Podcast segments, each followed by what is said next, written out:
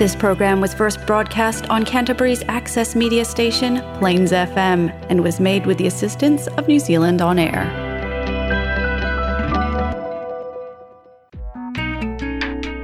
It's now time for Women on the Waves, a show focusing on issues affecting women, here on Christchurch's community access station, Plains FM.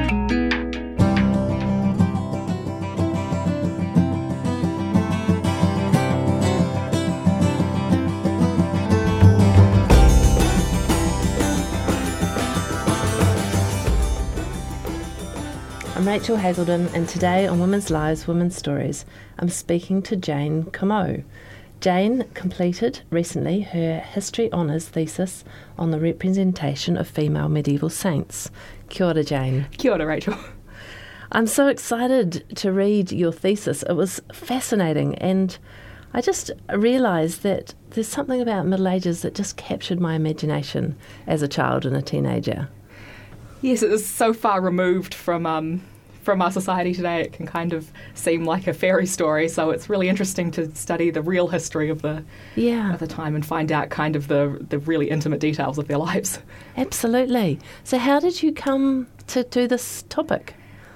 Well, I've always loved medieval history, and it can be kind of hard to find a topic because it seems like everything's already been found out about it. But uh, we've there's um, paintings on the walls of churches that have been excavated recently, um, or over the last century, and um, they're really under like overlooked, underrepresented because they they're faded and they're old and they're they're crumbling and they've been destroyed. Um, so I thought it would be really interesting to take a look at them and kind of uh, see see what the hidden stories might be behind them. Absolutely, and you picked three women. So the two saints. Ah, yes, Saint Catherine and Saint Margaret. Yes, and then you wanted to compare it with Eve. Yes, yeah. yes. I thought they were kind of on opposite ends of the spectrum in terms of sanctity and then like wickedness. Yeah, yeah. Um, and the thing that um, struck me about the stories is there's such violence. Um, and I found that interesting the way you said it changed. Um, you think the representation changed, and that violence then got focused on more.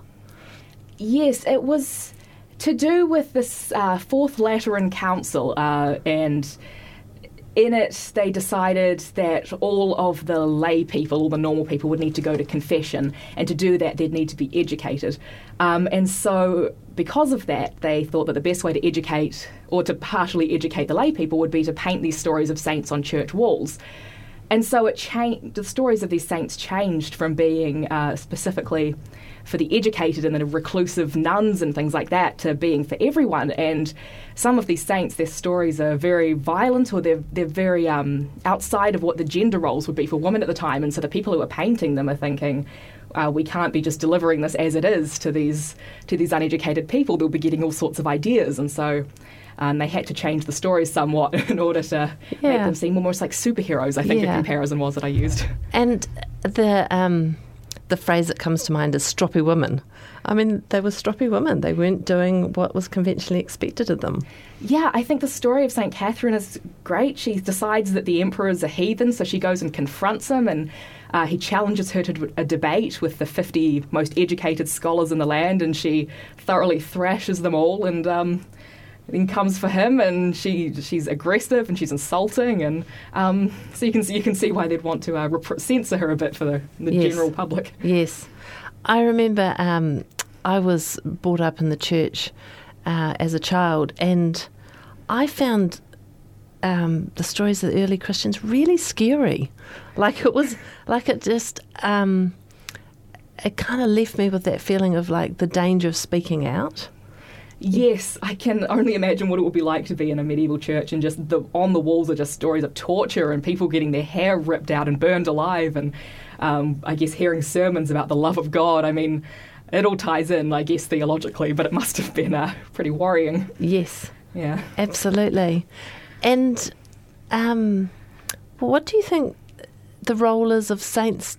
Do you think they still have a place in today's society?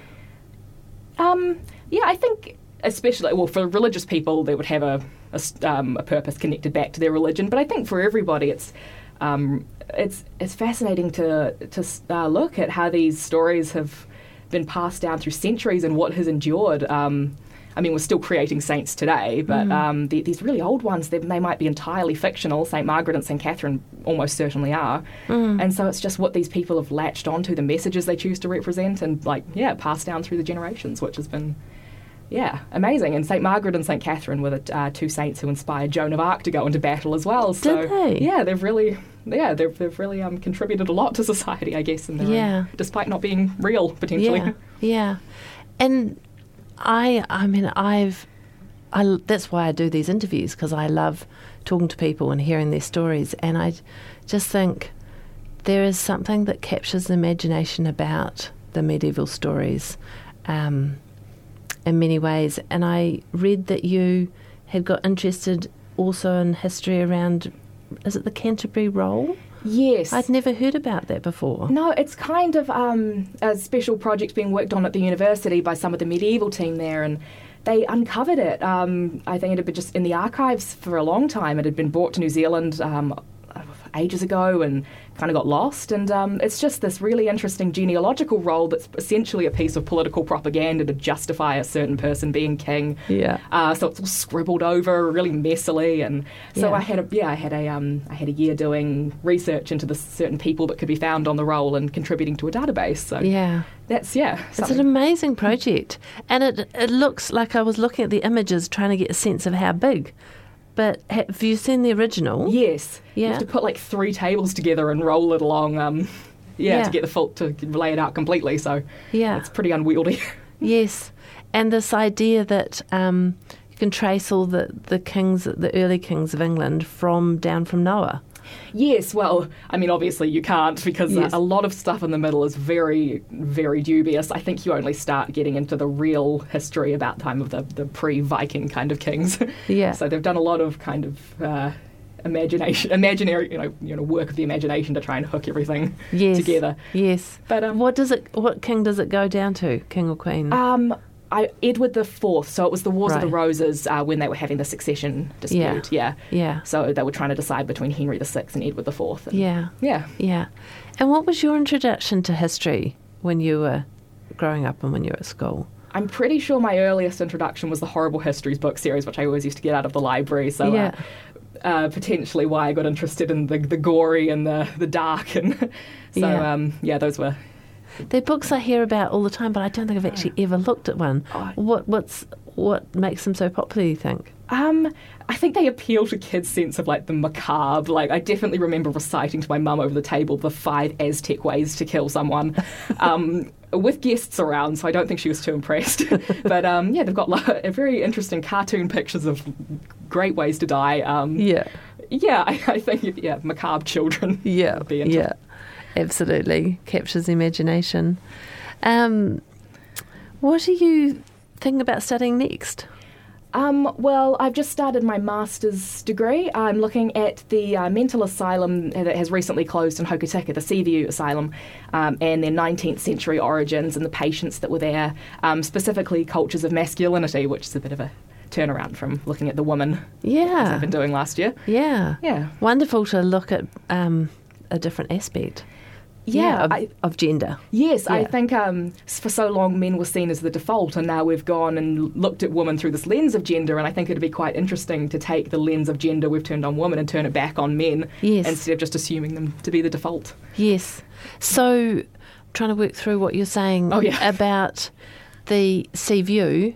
Was it only men No, patients? No. but it was built out of a gold mining, um, the gold rush. Right. Uh, so uh, there were a vast majority of men there, as opposed to other asylums, which had a roughly equal balance. Yeah. You've got a lot of single mining men, so I thought it might be quite a good space to examine, uh, yeah, how masculinity worked.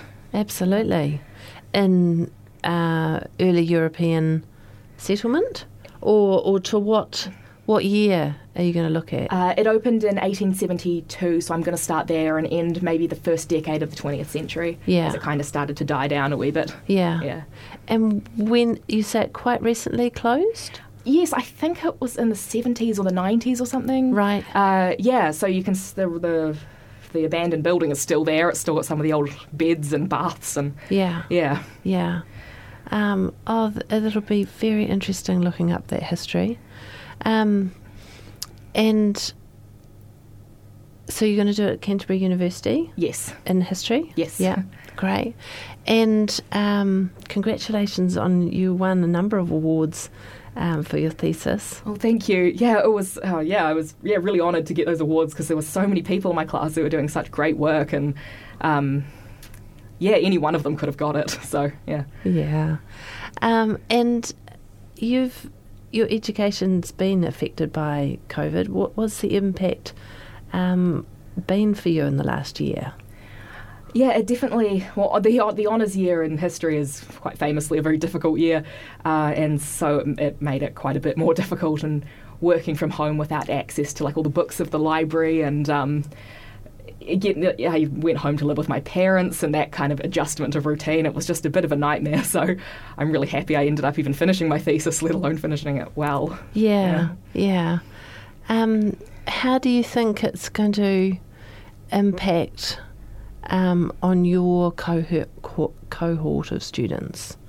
Um, Um, I think uh, it's it's made us feel like we've achieved something. Like we've, co- we've overcome a lot, but I think it's definitely detract. Like some of the people who could have done really really well that year weren't able to achieve so well, and um, have yeah. I think we might have we might have seen more more achievements and. Um, more people going forward with their master's theses if it hadn't happened. Yeah, so that was really unfortunate. But um, the the group we've that has, has come through has come through really like really strong, and yeah, we're so Yeah. hopefully we'll do some great research in the future. yeah, Yeah. yeah. Um, and you had some time at the museum. What was your experience um, of doing some work at the museum? Yes, I was going through some 19th century watercolour paintings there um, and kind of just doing some standard data entry work there, but it was really brilliant to uh, work with the people at Canterbury Museum. It's such a great work environment, and um, yeah, we're working. I was learning about their uh, their data, how they catalogue um, and um, store their their artifacts, and um, yeah, I would yeah love to work in museums. It's really opened my eyes to kind of the possibilities there. Yeah, So, yeah. yeah. There's just just a, an endless array of possibilities, isn't there? Yeah. Okay, Jane. So I'm thinking about with your thesis, you have delved quite deeply into um, gender and representations of women, and what's changed for you since you've been studying? Um, your thoughts about um, either feminism or gender. Um, I, th- I think one thing that changed for me quite a lot was I s- began to see everything as less black and white. I remember saying when I was doing my thesis presentation that I didn't think that my thesis um, took a feminist stance because I was talking largely about how the patriarchy. Uh, the church elite and all of all of those kind of uh, wealthy people were putting these images on the walls um, and censoring them and um, changing the stories of these women uh, to uh, to uh, accord with their needs. But um, I had it pointed out to me that just the act of representing women on the uh, changing the representations of women is feminist and. Um, women were acting as like receivers of these images and consumers of these images, um, and now as I kind of go forward and look into uh, theories of masculinity, i that also seems to me to be coming from kind of a feminist mindset to look at them through a gendered lens and to. Um, So, yeah. So what I'm hearing you saying is, um, what I'm thinking is that it's never as black and white as one representation or the other, and also power is not black and white. So while it might have been the church putting the images up, it's still lay women interacting and changing, um, interacting with the images. Does that make Yes. sense? Yeah, you've Yeah. never got. Um, it's it's never just that these people are controlling the narrative because you've got. As people respond to the narrative, their responses go back out into culture. And, Yes, Um, so yeah, I've just I've yeah, nothing's quite as black and white as I think I first assumed it would be when looking Yes. yeah at history through a gendered lens. Yes. Been fascinating. And when I did gender studies at university, it, it's um, there was a lot of looking, kind of ways of reading different things, uh, seeing layers and things, but also knowing that how I looked at it is going to be completely different to another woman looking at it, um, depending on ethnicity, depending on um, all ranges of background, sexual orientation. Um, these each influence how we view things. Um, and so, whether it's a saint like Saint Margaret or Saint Catherine, or it's a pop star, you know, they're um, they're com- they're complex and they're not black and white. I have just gone down a Justin Bieber rabbit hole. Right? His music or the history of tour?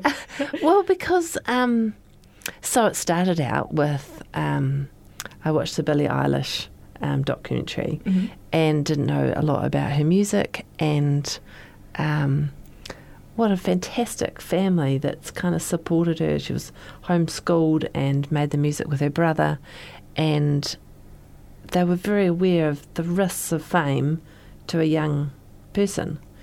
Um, and she was a huge Justin Bieber fan. So I was like, I kind of know who he is, but I don't know anything about him. And then hearing his life story, like he, but he had a very different family background, very young single mother and grandparents raising him, and um, was massively famous by about 15, 16. And then, you know, went you know, took a lot of drugs, got a lot of tattoos, and, and kind of dealt with mental health stuff. Mm-hmm. And then now, as he's trying to kind of get through the other side of that and go back to having a creative career, mm-hmm. um, why did I go off on that tangent? Just that that no public figure uh, is black and white No. in our telling of their story.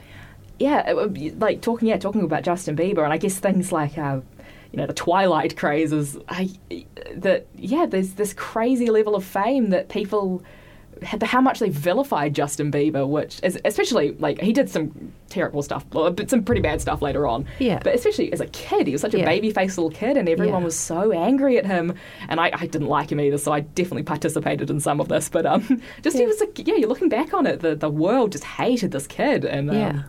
You yeah you, they've it's I guess an example of just making everything black and white like Yeah, um, and I missed. Uh, I feel like I missed because I saw the documentary when he was like sixteen, and then I'm seeing it now. He's about twenty six. So, did they hate him because he seemed too perfect, or did they hate him because he's more of your era? Like, was he hated because um, he was going off the rails, or I have a theory that people didn't like him because teenage girls liked him. I mean, same thing Yeah. I mentioned Twilight. Like, Yeah. I think that's a pretty. I think that's coming to be realised more now that people tend to not like things that teenage girls do like, yeah, just on principle. Yeah, and it's um, it's unfair. And I I read um, the Twilight books um, as an older adult and adored them for taking me back to teenage years. Like it, it so captured the world of that angst and that experience, and I thought it's powerful and it's not fair to just dim- dismiss it straight out. Yeah, and I mean, watching it back as a mid mid twenties um, adult, I the, the first movie especially has, has has got some good stuff in it. Yeah. good good lines, good good directing. Yes. Um, Yeah. definitely some flaws, but you know, Yeah. I don't know where I'm going with this. Just I have opinions about Twilight. Um, and you, one of the, um, when I asked you about a song that you'd like, you chose Neverland by Zendaya. Um, what inspired you to choose that song? Uh, well, that song's based on a song from the musical Finding Neverland, which I went to see in New York with my family when I lived in America for a year. Um, yeah, and it's just a really poignant song about um, you know reliving like bringing childhood dreams into your adulthood, and yeah, I, I quite like the uh, Zendaya's cover of it. Yeah, yeah. Uh, and another young woman who's just so talented in so many areas. No, I find out she can do everything. Um, Yeah. The more I know about her. Yeah, she is incredible. What was it about? What did you enjoy about travelling when you went away? Um, I think I, I, I went to live with my grandparents for a year, and I, I think I mostly enjoyed just um, going to the place where my dad grew up and getting to know the relatives I don't see a lot. So um, Yeah, yeah, I think I think traveling came secondary to that. But um, yeah, America. The, the I went to the east coast of America. It's a beautiful place. Yeah, it is gorgeous. yeah. I'd love to go back. yeah. So your father is from the States? yes. Yeah. Yeah. Gorgeous. Okay. Look, look forward to playing the song. Thank you. Awesome. Thank you very much. Thanks. Never I was frightened or ever felt alone. I turned to the night sky and a star I got my I could ride to, just across the Milky Way. If you like, I could take you. Just a light